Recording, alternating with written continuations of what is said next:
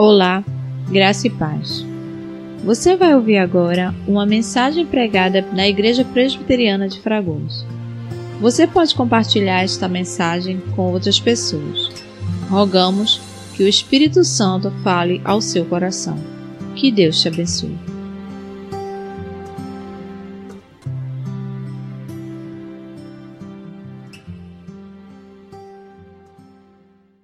Meus amados, que a graça e a paz do Senhor Jesus esteja com cada um aqui presente, com cada família aqui representada e com o povo de Deus espalhado por toda a terra. Amém? Para mim é uma grande alegria estar aqui nessa noite, né, a convite do reverendo Diego. Assim que ele me convidou, eu respondi logo pelo zap: opa, tô aí, né? E eu fico muito feliz porque conhecendo a igreja de Fragoso, eu sei que a igreja de Fragoso ela é cristocêntrica. Eu sei que a igreja de Fragoso ela tem uma base bíblica muito boa. Graças ao grande, graças a Deus, né, que tem usado a liderança dessa igreja para poder passar tudo aquilo que Deus quer para nossa vida, para a vida da igreja de Fragoso. Amém? Eu trago um abraço especial da igreja presbiteriana de Rio Doce a igreja que ama e respeita muito a igreja de Fragoso. Né? Em nome do conselho, eu queria dizer que vocês são realmente muito amados por nós. Amém? Vamos abrir nossas Bíblias no Salmo 46. Vamos ler dos versos 1 ao verso 11. Salmo 46. Vamos ler do 1 ao 11. Eu pediria que você deixasse sua Bíblia aberta após a leitura, porque a gente vai passear um pouco nas Escrituras, amém? Assim diz a palavra do Senhor: Deus é o nosso refúgio e fortaleza, socorro bem presente nas tribulações. Portanto, não temeremos, ainda que a terra se transtorne e os montes se abalem no seio dos mares, ainda que as águas tumultuem, espumejem, e na sua fúria os montes se estremeçam. Há um rio cujas correntes alegram a cidade de Deus, o santuário das moradas do Altíssimo. Deus está no meio dela, jamais será abalada. Deus a ajudará desde antemanhã. Bramam nações, reinos se abalam. Ele faz ouvir a sua voz e a terra se dissolve. O Senhor dos exércitos está conosco. O Deus de Jacó é o nosso refúgio. Vinde, Contemplai as obras do Senhor, que assolações efetuou na terra. Ele põe termo à guerra até os confins do mundo, quebra o arco e despedaça a lança, queima os carros no fogo. Aquietai-vos e sabei que eu sou Deus. Sou exaltado entre as nações, sou exaltado na terra. O Senhor dos exércitos está conosco. O Deus de Jacó é o nosso refúgio. Amém. Feche seus olhos nesse momento.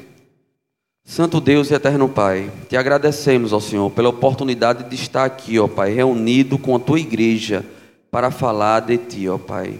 Em nome de Jesus, ó Senhor, que não seja eu Zevi que esteja aqui falando, ó Pai, mas que o teu Espírito Santo esteja me usando para trazer aquilo que tu queres, ó Pai, para a igreja de Fragoso e para a minha vida, em nome de Jesus. Amém. Meus amados, é, eu vou contar para vocês uma história de um homem. Um homem que estava com enfermidade. Ele já estava mais ou menos há uns 30 dias com essa enfermidade. Ele estava com cálculo renal, que a gente mais conhece como pedra nos rins, não é isso? E esse homem, ele, depois de um certo tempo, mais ou menos no trigésimo dia, foi socorrido e chegou no, numa, num pronto atendimento e lá foram feitos alguns exames e ele foi conduzido para um hospital e nesse hospital ele foi conduzido para uma cirurgia. Né? Ele chegou na segunda-feira, na terça-feira fez uma cirurgia e a cirurgia transcorreu normalmente. Na quarta-feira pela manhã, quando o médico passou lá, disse assim: ó, a cirurgia foi tranquila, mas a gente não achou a pedra. Aí esse homem disse: poxa, como é que não achou a pedra? Se a pedra estava lá. Né? Aí esse homem já começou a ficar assustado. E num determinado momento foi solicitado um novo exame e foi constatado que a pedra continuava lá. Aí o médico foi no dia seguinte, na quinta-feira, e chamou, deu uma olhada no exame direitinho e disse: Ó, eu fiz tua cirurgia e a cirurgia foi normal. Eu percorri todo o caminho, fui até o rim e não achei a pedra. Mas o exame constatou uma pedra. Então vamos lá ver o que foi que houve. E ele viu que o rim desse homem ele tinha duas saídas e uma entrada na bexiga. Então a pedra estava em um desses canais. Né? E ele chamou o homem e disse assim: Ó, a gente vai fazer uma nova cirurgia. Certo? Agora, se não der certo pelo canal, a gente vai ter que ir por cima, pelo rim. Vai fazer uma pulsão. Aí o homem perguntou, mas doutor, e, e o risco que tem? Ele disse, ó, o risco que tem é você ter uma hemorragia, mas a gente vai tentar controlar aquele negócio todo. Conversou com esse homem, e esse homem ficou com medo. E assim, quem teve crise de pedra no rim sabe que o negócio é ruim, é dor, né? Foram 30 dias de sofrimento, de tribulação. E depois disso, fazer a cirurgia, a pedra não sair, ainda vem uma explicação médica dizendo, ó, o negócio agora é mais sério, né? A gente vai ter que fazer de todo jeito agora, e se não der por, por baixo, vai por cima. E se não der por cima, a gente vai ter que abrir. Né? E esse homem ficou com medo. Eu peço aos irmãos que abram suas Bíblias no livro de 1 Samuel, capítulo 16, e no final eu vou concluir a história desse homem, tá certo? 1 Samuel, capítulo 16, Vamos ler do verso 11 ao 13 e depois do 14 ao 23, continuando, ok? 1 Samuel 16, 11 e 13. Esse homem, meus irmãos, que estava passando por esse problema, ele estava realmente, além de, de atribulado, com medo. E eu queria dizer para você nessa noite, como primeiro ponto da nossa mensagem, é que Jesus, ele traz alívio ao atribulado. Amém? Ele é o único que traz alívio ao atribulado. Assim diz a palavra do Senhor, 1 Samuel, capítulo 16, 11 a 13, diz o seguinte: Perguntou Samuel a Jessé: Acabaram-se os teus filhos? Ele respondeu: Ainda falta o mais moço que está apacentando as ovelhas. Disse, pois, Samuel a Jessé: Manda chamá-lo, pois não nos assentaremos à mesa sem que ele venha. Então mandou chamá-lo e fê-lo entrar. Era ele ruivo, de belos olhos e boa aparência. Disse o Senhor: Levanta-te e unge-o, pois este é ele. Tomou Samuel o chifre do azeite e ungiu no meio de seus irmãos.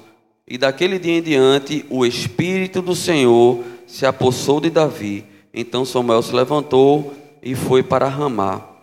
Queria só chamar a atenção dos irmãos para esse verso 13, quando diz o seguinte: O Espírito do Senhor se apossou de Davi. Então Samuel se levantou e foi para Ramá. Vamos ler agora do 14 ao 23. Assim diz a palavra do Senhor: Tendo-se retirado de Saul o espírito do Senhor, da parte deste um espírito maligno o atormentava. Então os servos de Saul lhe disseram: Eis que agora um espírito maligno enviado de Deus te atormenta. Manda, pois, Senhor nosso, que teus servos que estão em tua presença busquem um homem que saiba tocar harpa. E será que, quando o espírito maligno da parte do Senhor vier sobre ti, então ele a dedilhará e te, e te acharás melhor. Disse Saul aos servos, seus servos: Buscai-me, pois, um homem que saiba tocar bem e trazei-mo. Então respondeu um dos moços e disse: Conheço um filho de Jessé, o belemita, que sabe tocar e é forte e valente, homem de guerra, sisudo em palavras e de boa aparência e o Senhor é com ele. Saul enviou mensageiros a Jessé dizendo: Envia-me Davi teu filho, que está com as ovelhas. Tomou, pois, Jessé um jumento e o carregou de pão, um odre de vinho e o cabrito, e enviou-os a Saul por intermédio de Davi seu filho. Assim Davi foi a Saul e esteve perante ele. Este o amou muito e o, e o fez seu escudeiro. Saul mandou dizer a Jessé: Deixa estar Davi perante mim, pois me caiu em graça.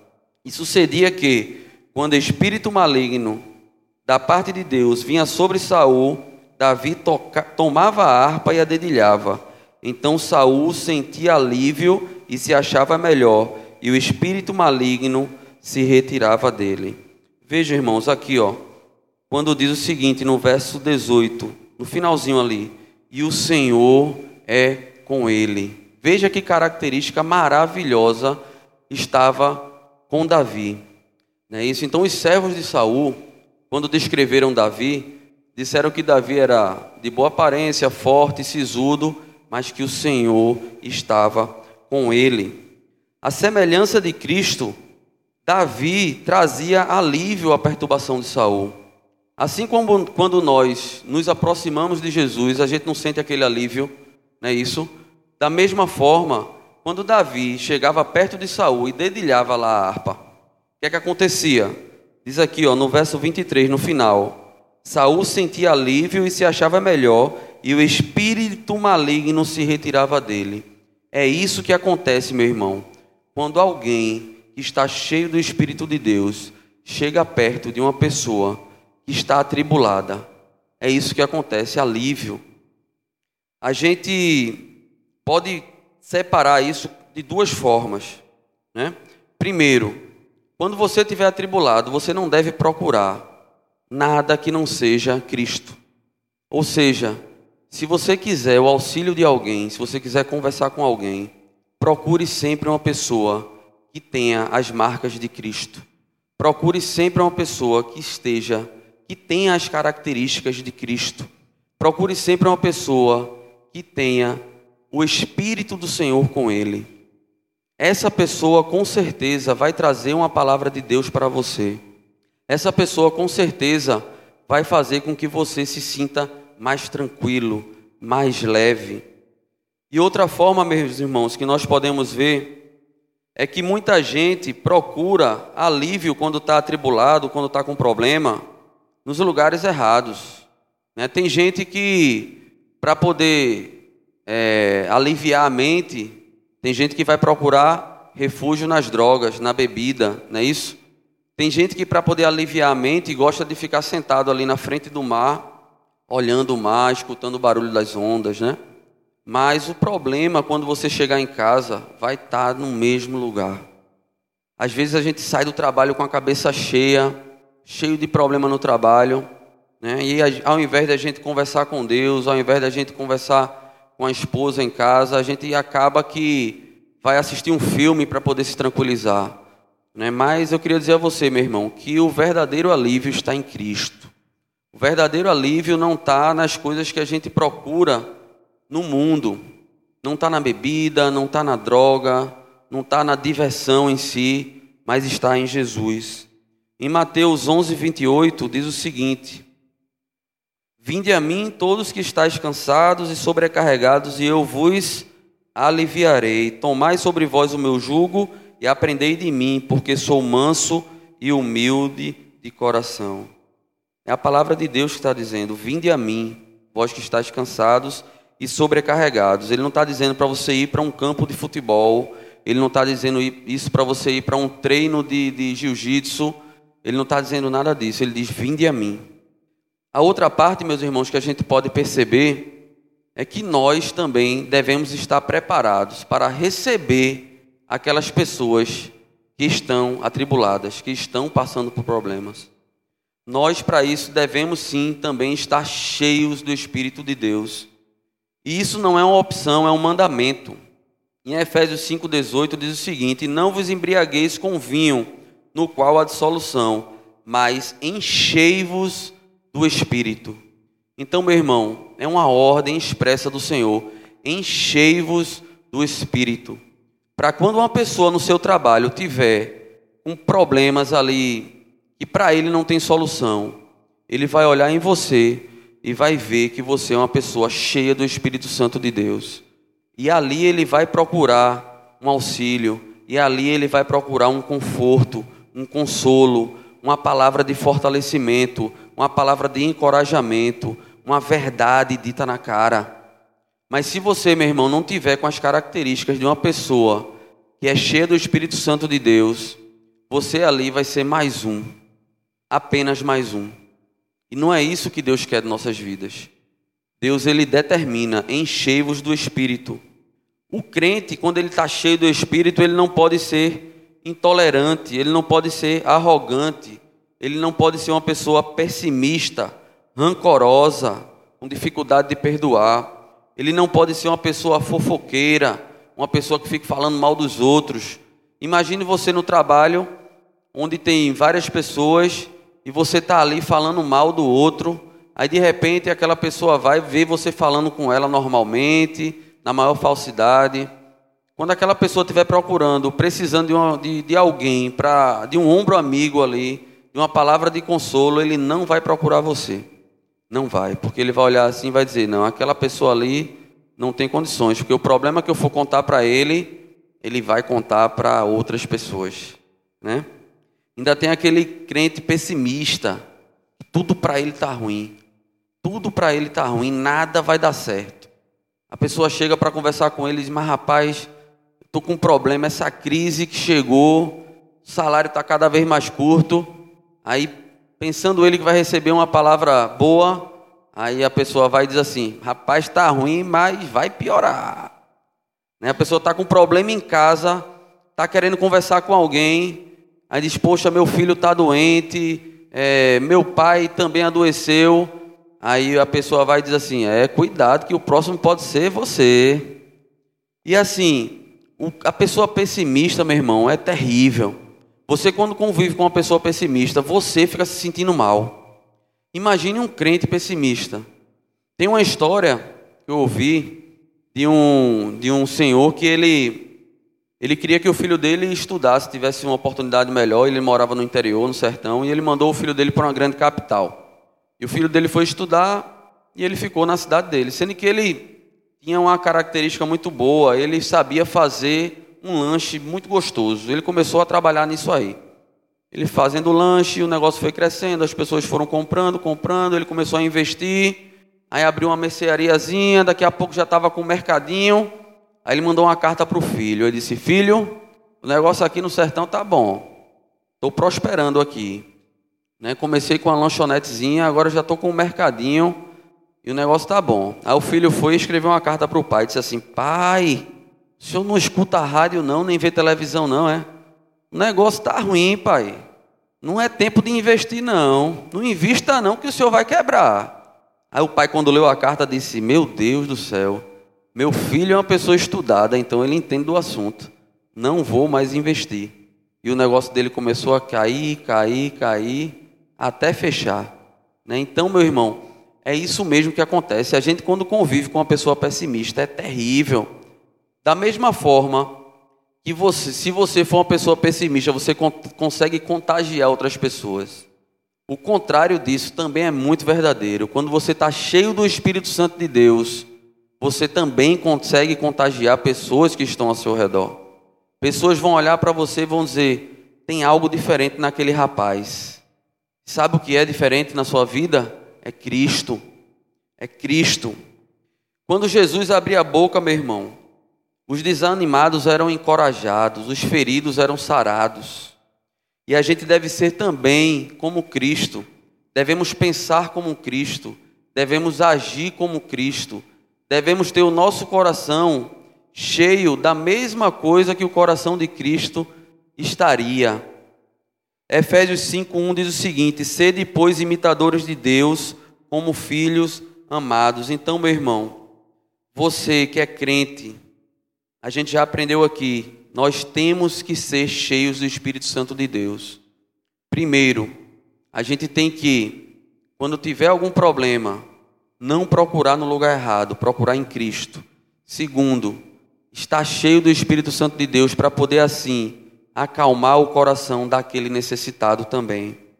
Em segundo lugar, meu irmão, eu queria dizer a você que Jesus, além de trazer alívio ao atribulado, ele traz vitória ao amedrontado. Ele traz vitória àquele que tem medo. Vamos lá em 1 Samuel 17. Eu vou ler do 1 ao 11. Ajuntaram os filisteus as suas tropas para a guerra e congregaram-se em Socó que está em Judá, e acamparam-se entre Socó e Azeca, em Éfes Damim. Porém, Saul e os homens de Israel se ajuntaram e acamparam no vale de Elá, e ali ordenaram a batalha contra os filisteus. Estavam estes no monte do lado da além, e os israelitas no outro monte do lado da Quem, e entre eles o vale. Então saiu do arraial dos filisteus um homem guerreiro, cujo nome era Golias de Gate, da altura de seis côvados e um palmo. Trazia na cabeça um capacete de bronze e vestia uma couraça de escamas, cujo peso era de cinco mil ciclos de bronze.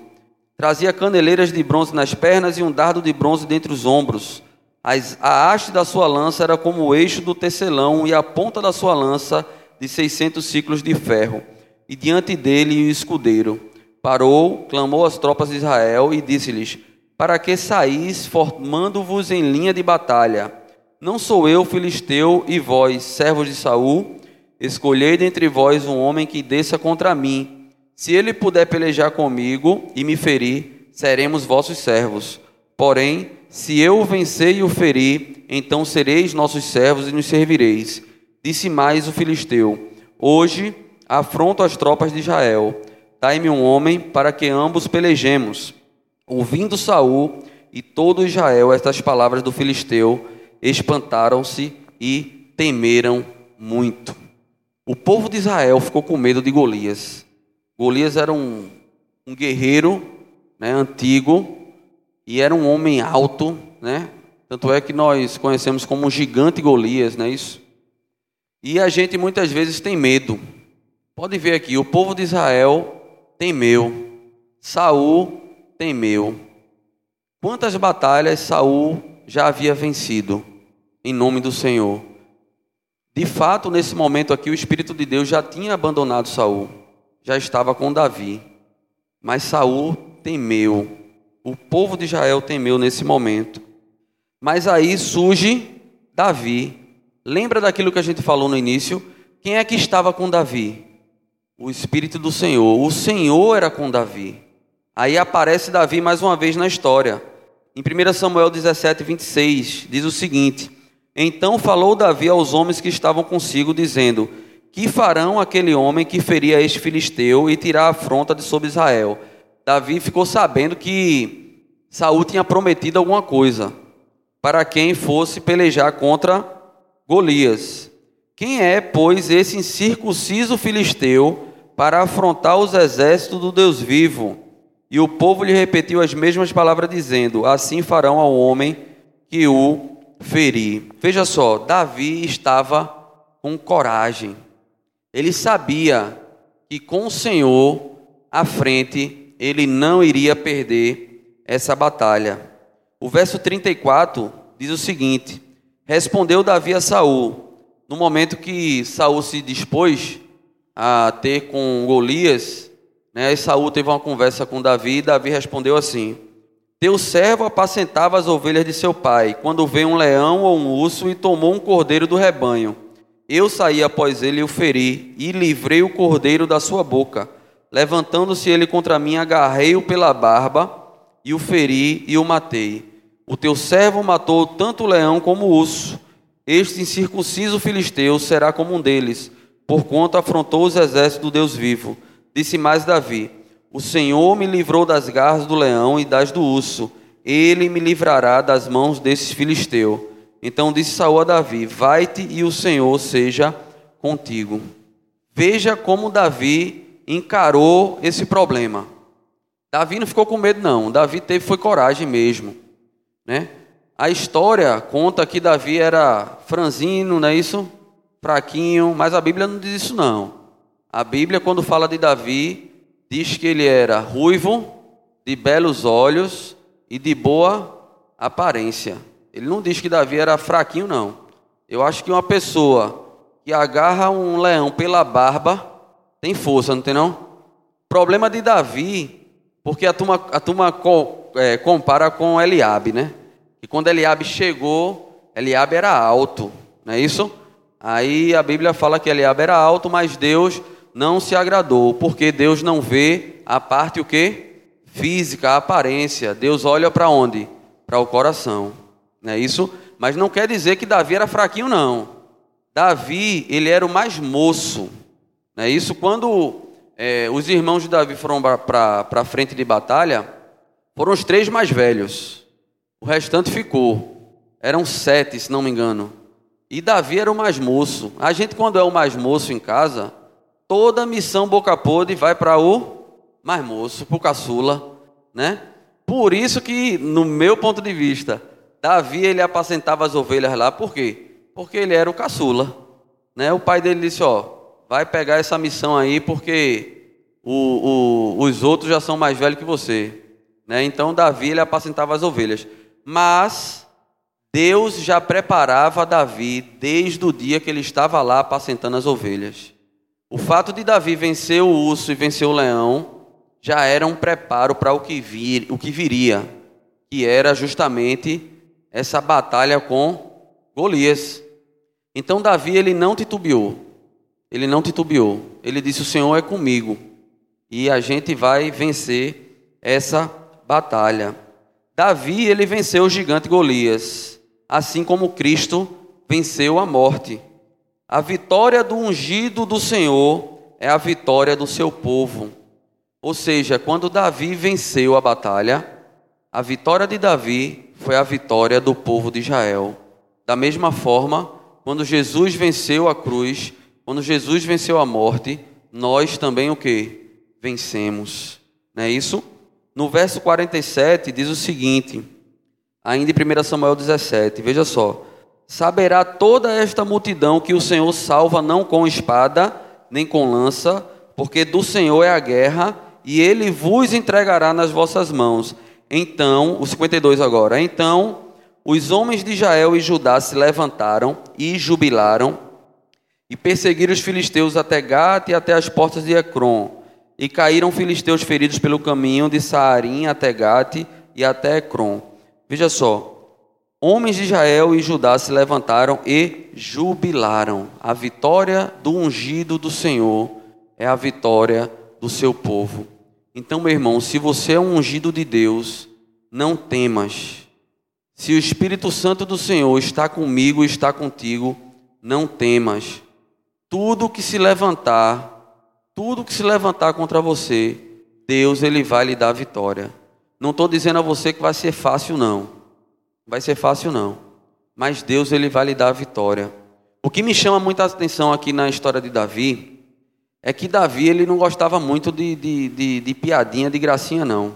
É, Golias, quando viu Davi, aqui no verso, no verso 41, 42, ele diz: Olhando o filisteu e vendo a Davi, o desprezou, porquanto era moço, ruivo e de boa aparência.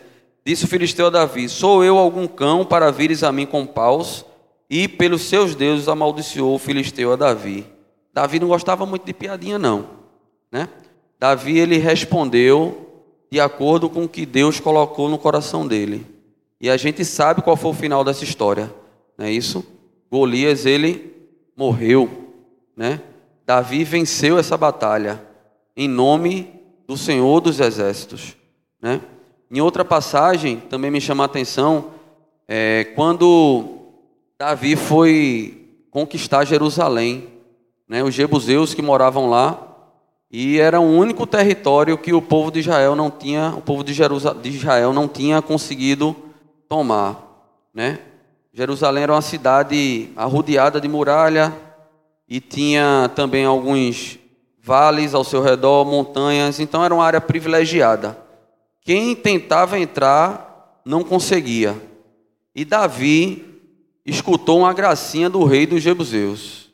Ele disse que Davi, disse assim: Davi, você aqui não vai entrar não. Se você entrar, até os coxos e os cegos vão lhe vencer, vão lhe matar.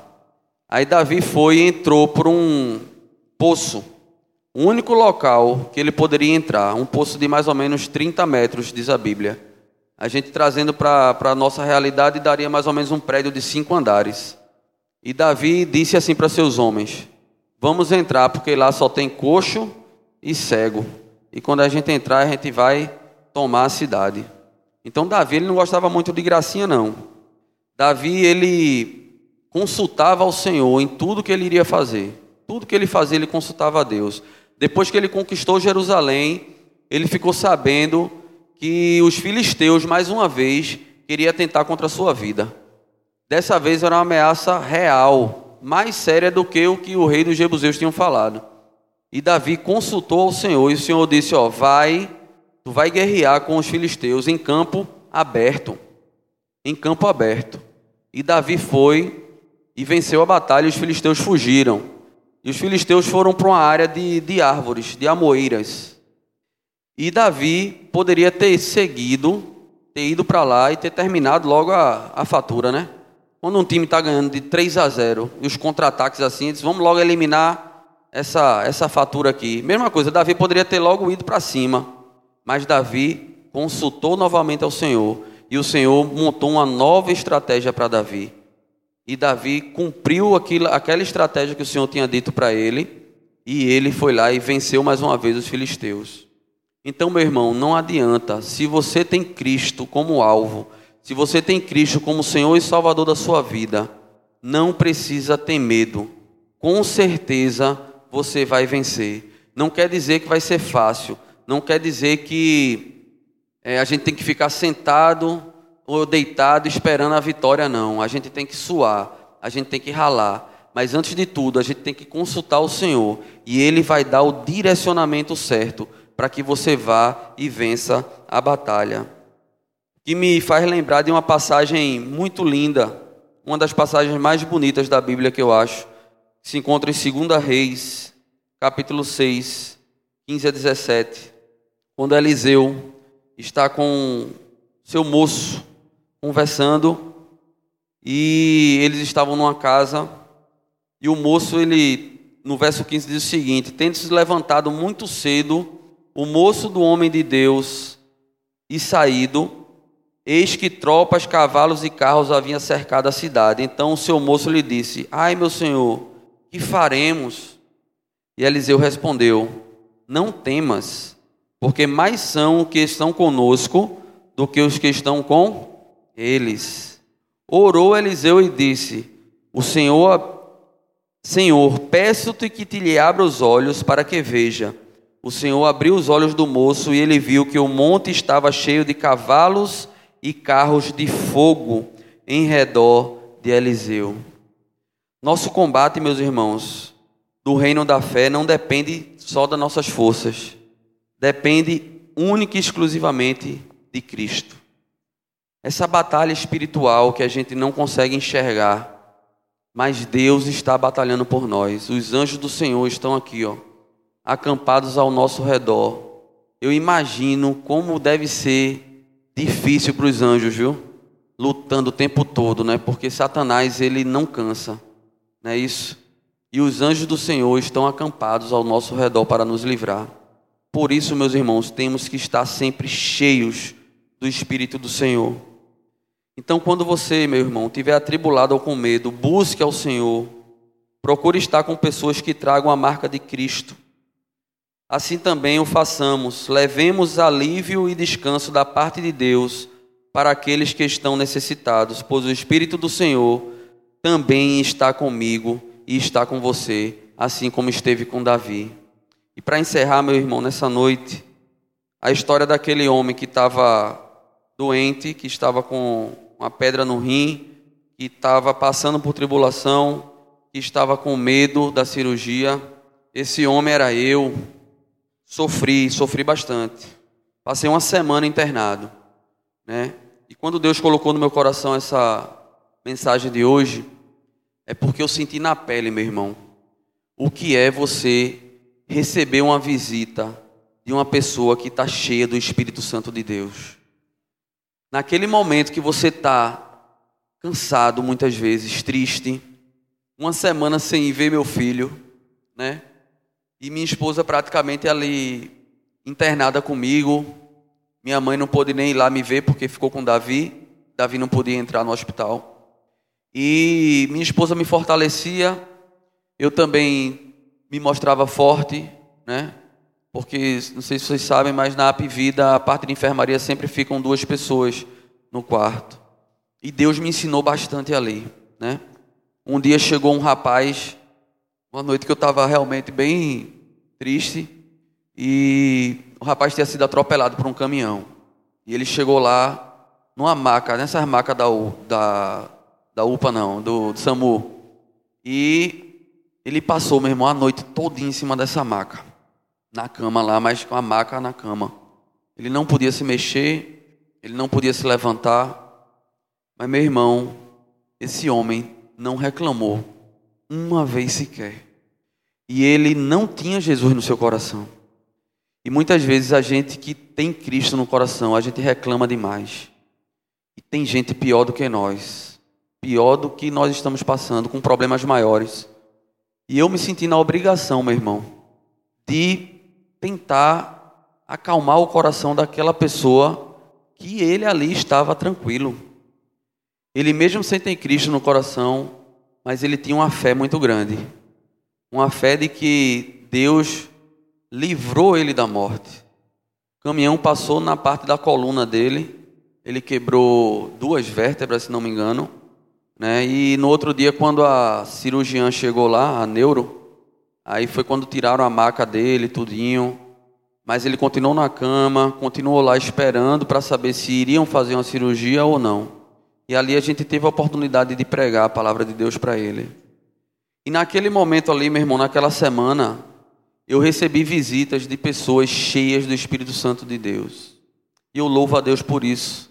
Pessoas lá da igreja, não sei se alguns conhecem, mas irmã Rejane, irmã Sônia, Dulcinea, que iriam, foram lá me visitar e sempre levavam a palavra de força, de fé, de vitória. E isso acalma muito o nosso coração. Isso mostra que o povo de Deus é um povo diferente, é um povo abençoado realmente. E encurtando agora a história, né? Deus ele operou a segunda cirurgia também, foi feita a segunda cirurgia e graças a ele não precisou ir por cima, foi por baixo mesmo. Né? E dessa vez a pedra saiu e eu tive realmente um, um alívio muito grande. Né? Então, meu irmão, a gente muitas vezes a gente tem a necessidade de receber uma visita de um irmão cheio do Espírito Santo.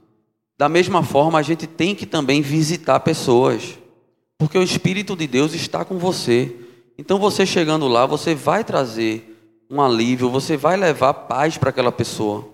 Essa semana eu fui visitar Esther, missionária Esther. Vocês, vocês, vocês lembram bem dela, claro, né? Esté fez uma cirurgia na quarta-feira. Então, na terça-feira à noite, eu fui visitar Esté. Eu, minha esposa e Davizinho. E a gente tem que ir forte, não é isso? Você tem que se preparar antes para fazer uma visita. Também não é de, de, qualquer jeito que a gente tem que ir. Né? Então, eu me preparei espiritualmente, eu orei muito. Eu até disse a Viviana, eu disse, ó, Viviana, eu vou, vou nem descer com a Bíblia, que eu não sei nem o que é que eu vou ler lá. Ela, mas menino, isso aqui... Não, então vamos lá. E desci com a Bíblia tudinho, vi um versículo, mas eu estava preparado espiritualmente. E eu digo a você, meu irmão, quando eu cheguei lá, a gente passou mais ou menos uma hora e meia lá conversando. Eu saí de lá mais forte do que entrei. Por quê? Porque o Espírito Santo de Deus estava com Esté também. Esté é uma pessoa, meu irmão, que ela fica rindo o tempo todo. E ela contando as histórias que tá, ela passou com essa doença, é de emocionar é de fortalecer. É você olhar assim e dizer: Deus está com Esté o tempo todo e está fazendo o melhor para a vida dela. Esté fez a cirurgia na quarta-feira e já recebeu alta, já está em casa. Quando abriram ela lá, o tumor não estava mais lá no fígado. Né? Foi retirada uma parte do fígado, ainda por causa da, da a, a parte machucada, digamos, né? Mas o que eu quero dizer a você, meu irmão, é que se encha do Espírito Santo de Deus, para que você possa ser uma pedra, um, uma fortaleza, para que você possa ser um alicerce na vida de alguém. E da mesma forma, no dia que você estiver precisando, procure alguém que tenha realmente a marca de Cristo, porque eu creio que Deus, ele vai falar através da vida dessa pessoa para você. Amém? Que Deus nos abençoe e que o Senhor Jesus ele possa a cada dia estar fortalecendo essa igreja, a igreja que eu digo a você, eu amo de coração, porque, como eu disse no início, nós vemos pessoas aqui com a marca de Cristo. Amém? Que Deus continue nos abençoando. Irmão, nesse momento eu peço que você baixe sua cabeça para receber a benção araônica. O Senhor te abençoe e te guarde. O Senhor faça resplandecer o rosto sobre ti e tenha misericórdia de ti. O Senhor sobre ti levante o rosto e te dê a paz para todo sempre. Amém.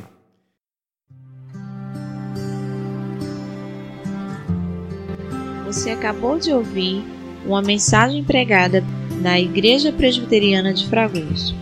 Compartilhe esta palavra com mais alguém. Deus te abençoe e até a próxima.